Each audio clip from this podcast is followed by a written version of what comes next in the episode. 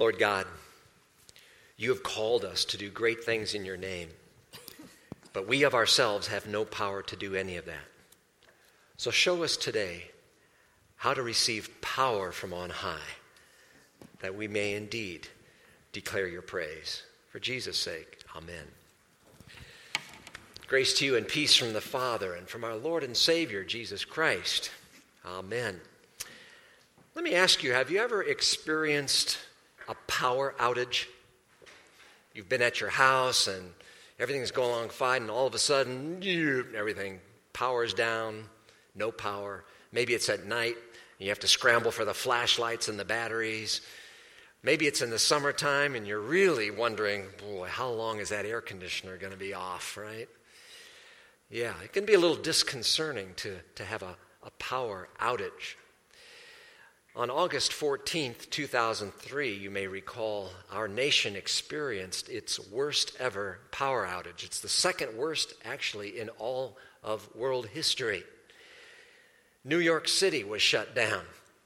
That's the next morning, sunrise, August 15th. How weird to see the skyline of New York City and no lights, no power at all. In fact, that power outage in 2003 went as far west as the state of Michigan and then up into Canada, and most of the province of Ontario, Canada, was without power. 55 million people were without power for a period of time. Thankfully, it didn't last very long. But that is such a strange picture, isn't it? A city with no power. Now just imagine a people with no power. Last week, we began a new sermon series entitled Ready, Set, based on the book of Acts. And we're taking one chapter of the book of Acts each week up through chapter 13. And today's theme is Ready, Set, Go with power from on high. Last week, Pastor John introduced the whole series with Ready, Set, Go. And he used Acts 1, verse 8 as kind of his theme verse, where Jesus said, You will receive power when the Holy Spirit comes on you. And you will be my witnesses in Jerusalem and in all Judea and Samaria and to the ends of the earth.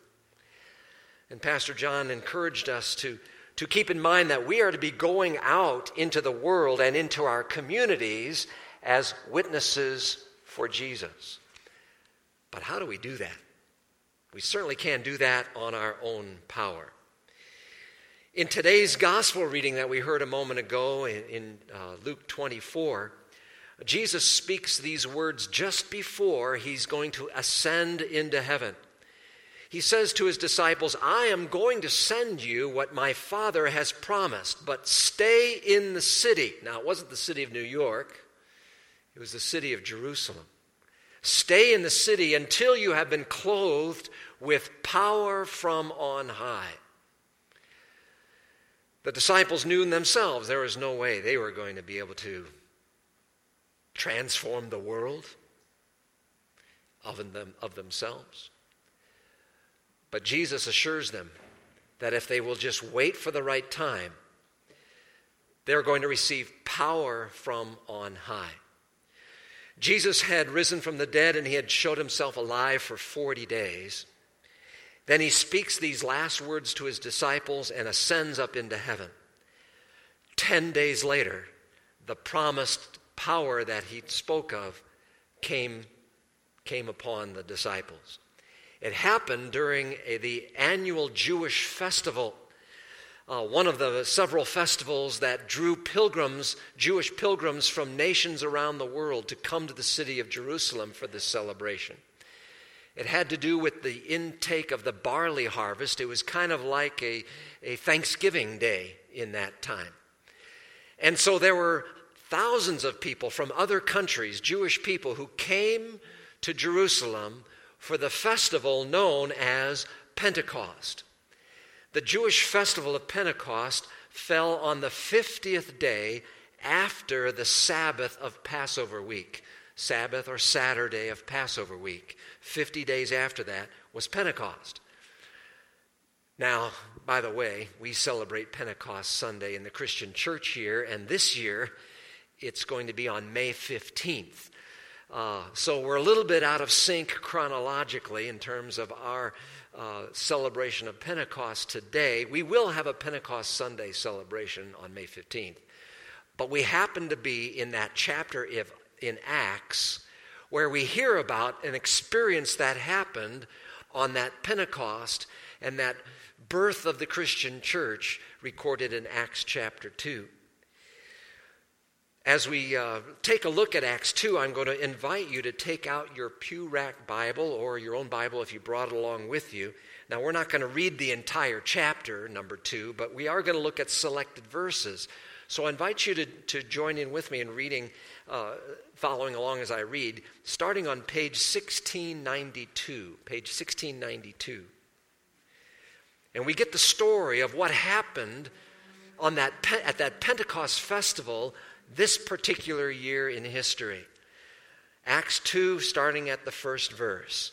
It's Luke writing these words, and he says, When the day of Pentecost came, they were all together in one place. Suddenly, a sound like the blowing of a violent wind came from heaven and filled the whole house where they were sitting. They saw what seemed to be tongues of fire that separated and came to rest on each of them. All of them were filled with the Holy Spirit and began to speak in other tongues as the Spirit enabled them.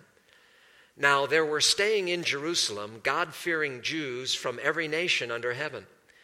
When they heard this sound, a crowd came together in bewilderment because each one heard them speaking in his own language. Utterly amazed, they asked, Are not all these men who are speaking Galileans? Then how is it that each of us hears them? in his own native language. Let's pause there for a moment. This phenomenal event takes place where the disciples are gathered together, undoubtedly in prayer, and Jesus from heaven pours out the Holy Spirit upon these disciples. Tongues of fire, as it were, rested upon their heads a sound that sounded like the rush of a mighty wind got the attention of the people in town, and they rushed to see what was going on. And the disciples begin proclaiming the good news about the crucified and risen Savior Jesus in various languages, so that all these people from all these different countries who spoke all these different languages were able to hear the message in their own language. What a, an amazing miracle a communication miracle, not to mention a spiritual miracle. What happens next is rather interesting. Some of the people in the crowd become kind of skeptical and they, they accuse the apostles of being drunk. Then Peter steps up and clarifies what's really going on here. He makes it clear these men are not drunk as you suppose. It's only nine o'clock in the morning. He says, What you are seeing and experiencing here is a fulfillment of the words of the prophet Joel from the Old Testament. This is the outpouring of the Holy Spirit upon God's people that was promised uh, back in Old Testament days. And he goes on and delivers a, a phenomenal, powerful sermon. A sermon in which he points out who exactly Jesus of Nazareth was. He ex- explains that, that Jesus whom they had recently crucified, was the promised Messiah of Israel. That he came precisely to give his life on a cross as the payment for sins, to take this, the place of all of those animal sacrifices from Old Testament times. He explains that that same Jesus rose back to life on the third day, then later ascended up into heaven, and from heaven has now sent what they see and hear the evidence of the Holy Spirit upon the people. As Peter wraps up this very powerful sermon, we come to verse 36 of chapter 2, if you want to turn the page. And we get to the end of the sermon, and this is what, uh, what Peter says. Therefore, verse 36, therefore, let all Israel be assured of this God has made this Jesus, whom you crucified, both Lord and Christ. And then look what happens next. When the people heard this, they were cut to the heart and said to Peter and the other apostles, Brothers, what shall we do? Peter replied, Repent and be baptized, every one of you, in the name of Jesus Christ, for the forgiveness of your sins, and you will receive the gift of the Holy Spirit. The promise is for you and all who are far off, for, for you and your children and all who are far off, for all whom the Lord our God will, will call. With many other words, he warned them and he pleaded with them Save yourselves from this corrupt generation. And those who accepted his message were baptized, and about 3,000 were added to their number that day. What a phenomenal experience. Peter proclaims the gospel. It cuts people to the heart. They say, What should we do? He says, Repent of your sins and be baptized, every one of you, in the name of Jesus, for the forgiveness of your sins. And you'll receive the gift of the Holy Spirit. And it's not only for you, it's for your children too. For those of us who have been baptized, we too received that same outpouring of the Holy Spirit in our baptism. Whether we were adults or whether we were little children, I was 10 days old when God the Holy Spirit was poured out onto me through water and the Word in my baptism. And I was drowned, figuratively saying, and raised a brand new creation in Christ. Faith was planted in my heart. I became a Christian in that moment and empowered with the Spirit from that time on. So were you in your baptism. But what I really want to focus on today is what now? On that day, that Pentecost day, 3,000 people were added to their number. Brand new Christians, baptized. But now what? What comes next? We're going to focus on the last part of, the, of chapter 2 to answer that question what comes next? You know, when Jesus was with his disciples, right before he ascended into heaven, he gave them what's usually been known as his Great Commission. He said to them, Go make disciples of all nations, baptizing them in the name of the Father, Son, and Holy Spirit, and teaching them to observe everything I've commanded you, and truly I will be with you always to the end of the age. Note that D- Jesus didn't say, All right, go make disciples, baptizing everybody and stop there. He added, and teaching them everything I've commanded you. Why did he do that? Why did he add, teach them everything? He certainly knew that the Christian faith in the heart of a believer needed was going to need continual nurturing in order for the Christian church to be able to take the gospel to the world as he commanded. Christian faith needs continual nurturing. I like the analogy of uh, charcoal briquettes. I don't know if uh, anybody does barbecuing over charcoal briquettes anymore. I used to. We have a, we have a gas grill now. But has anybody has anybody ever used charcoal briquettes before? Okay, we got a few hands. All right, all right. You know what I'm talking about. Okay. You know, what, what was good about charcoal briquettes is you get those things all together and they keep each other hot and glowing and they, they can stay hot for quite a while and, and uh, do your barbecuing for some time.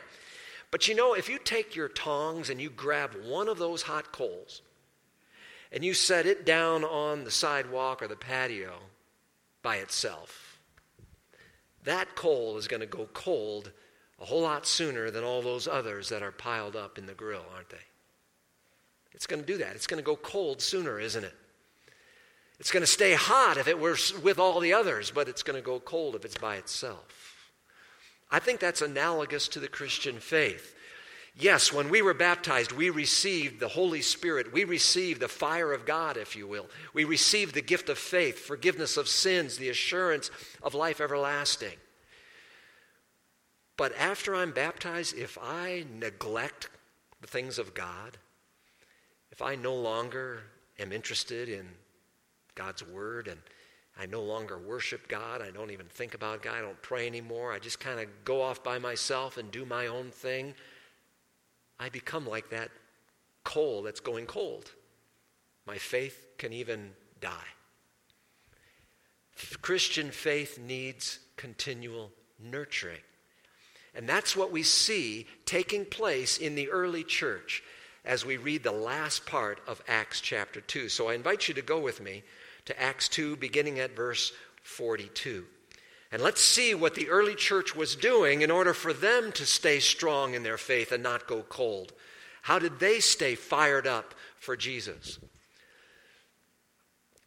Verse 42 and following, it says, They devoted themselves to the apostles' teaching and to the fellowship, to the breaking of bread, and to prayer.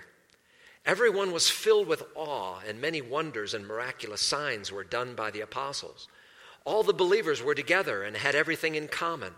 Selling their possessions and goods, they gave to anyone as he had need.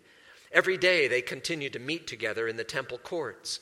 They broke bread in their homes and ate together with glad and sincere hearts, praising God and enjoying the favor of all the people.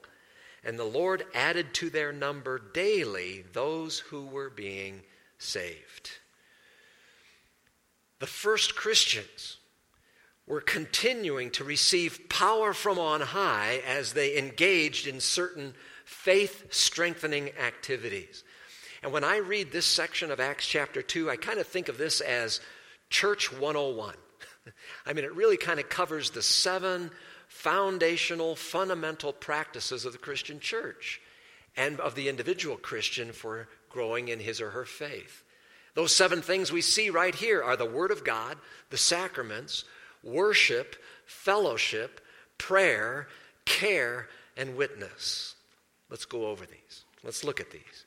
It says that the disciples devoted themselves, first of all, to the apostles' teaching. Remember, those first apostles had spent three years training with Jesus, learning from him directly about the kingdom of God. And, and the, the, the rest of the early disciples and followers of Jesus who came later, they were eager to learn what Jesus had taught the apostles. They devoted themselves to learning more and more about what Jesus had taught them. And in addition to that, they, they wanted to understand how now what we call the Old Testament scriptures connect with Jesus. So they came to a deeper understanding of the meaning of the words of the prophets and the Psalms and so on. They were eager to learn the Word of God. Friends, we need to be eager and devoted to learning more about God through the study of His Word. It means we need to individually spend time each day. We don't have to read a long section. Each day, read a short portion of the Scriptures and meditate on the meaning of those Scriptures and apply it to your life. We need to take time to get together with other Christians in groups and study together because, as Scripture says, iron sharpens iron. We learn from one another as we study the Word of God together. We need to be diligent about and devoted to studying the Word of God.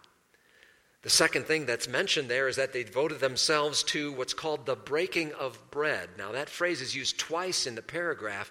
At the beginning, it's used in the context of worship, which clearly is a reference to the Lord's Supper. They devoted themselves to regularly partaking of the sacrament of Holy Communion. They understood that, that Jesus had said to the disciples, This is my body, this is my blood, shed for you for the forgiveness of sins, and that it was important to partake of it regularly. I want to encourage all of you to take communion as often as it, as it is made available to see this as a wonderful opportunity to grow in your faith and to remain on fire for Jesus. It's the most intimate way that Jesus connects with each of us.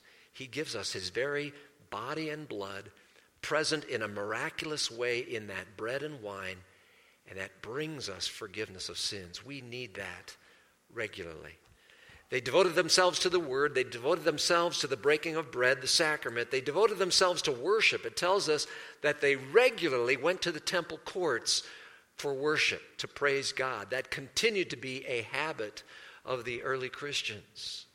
Worship, too, is something we need to be devoted to, to bring our, our praises and prayers to the Lord in worship, as well as to receive what He has to bring us in His word and sacraments. Fourthly, it says they devoted themselves to the fellowship. Fellowship. The word used there means having something in common. And specifically, what the Christians had in common was their shared faith in a crucified and risen Savior, Jesus Christ. Likewise, we too have that fellowship as brothers and sisters in Christ Jesus. And they celebrated that fellowship in a variety of ways, not only as they gathered for worship and gathered for study, but as they gathered in each other's homes and shared meals, as they built relationships with each other and encouraged each other in their walk for Christ. Friends, I see that as an important part of what we are to be as a community of faith here at Shepherd of the Desert. That we need to be gathered together in, in various settings, in our homes and other places that we build relationships with each other and encourage each other in our faith walk. It's part of the reason why the way, by the way, that we designed the uh, care shepherd ministry the way we did, according to worship services. So that as you worship together, you get to know each other, you build relationships with each other, and that can lead to additional uh, fellowship opportunities. We need to celebrate the fact that we indeed are members of one family in Christ, we are brothers and sisters of each other. Number five is they celebrated and devoted themselves to prayer. They were people of prayer. They took prayer seriously, individually and corporately. And friends, we need to be people of prayer too. I want to encourage you to take some time every day just to sit quietly and have quiet time with God. You don't even have to speak out loud, but take some quiet time with God. He speaks to us in His Word. He wants to hear from us in prayer. I mean, can you imagine having any kind of a significant relationship with another person and never talk to them? It's ridiculous. God wants us to talk to Him. As He talks to us in His Word, He wants us to talk to Him in prayer, to bring Him our praises, to bring Him our thanksgiving, to bring, bring Him our admission of, of fault, but also to bring Him our requests and to know that He hears and cares about every one of our prayers. It also is clear from this reading that those first disciples were devoted to caring for each other.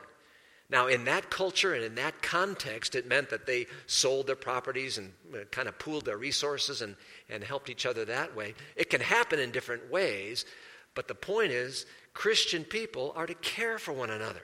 And when there is a need, we respond in a loving way to care for one another. Doesn't mean we have to live in a commune, but it does mean we need to be aware of each other's needs and be praying for each other and reach out with some meaningful way of help to see that we are indeed connected through our faith in Christ Jesus. And as a result of this comes the seventh thing, and that was witness. You can bet that after all of this uh, being charged up by the word and the sacraments and prayer and, and fellowship and worship and so on, that it was quite natural then for them to go to their neighbors and say, Hey, did you hear about that Jesus of Nazareth? Did you know he's the Messiah? By the way, he, he was crucified, but he didn't stay dead. Did you know he was alive? That he's alive right now? You know, they witnessed naturally because it's who they were. We too are to be people who are ready and willing to talk to other people about our faith, to share the loving message of the Savior Jesus with anyone who will listen, to first listen where, what their needs are, and then respond in a loving way and be willing to talk about how God's love can impact their life. We, see, we need to understand that those very first Christians knew that their power source was not anything of this world. Their power source was not themselves. They understood their power source was Jesus and that they needed to stay connected to Him. No doubt the apostles taught the rest of the new believers those words that they had, had learned from Jesus Himself, recorded for us in John 15 when Jesus said, I am the vine, you are the branches. If a man remains in me and I in him, he will bear much fruit. Apart from me, you can do nothing. I love that picture. A strong vine on the left, branches reaching out in all directions, and wonderful grapes growing from those branches. But you know, you take all those branches and you cut them off the vine, and you wouldn't have any grapes, would you? The analogy is pretty simple. We stay connected to the vine, we produce fruit. We stay connected to Jesus, and He produces fruit in us by the power of the Holy Spirit, the power from on high. And that fruit looks like a lot of different things. It looks like love, joy, peace, patience, kindness, goodness, faithfulness, gentleness, self control. It also expresses itself in witness as we reach out in love to the people of our own community. I want to close with a true story about a church that had a power outage on a Sunday morning. It's written by the pastor, Pastor Clark Cothern, and this is what he says. He said, One Sunday, after some high energy, electrically charged musical worship, we began our time of communion. As people formed two lines making their way up the center aisle, Steve, our worship leader, played an appropriately worshipful song on the electric piano. Halfway through the song, and with half the congregation yet to reach the communion elements, the lights went out. Instant silence. Well, almost. All you could hear were the electric piano keys thumping in rhythm to the song that Steve had been playing. Steve grinned and he stopped thumping. Someone had to say something, so I said, Isn't it good to know that God's power will be displayed whether or not we have electricity? People chuckled, and realizing we could all still see well enough to continue, they kept coming forward to the table. I began singing a praise song that everyone knew. Within two measures, everyone had joined in, voices only.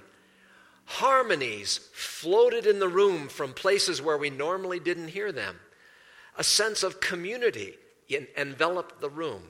It was a holy moment.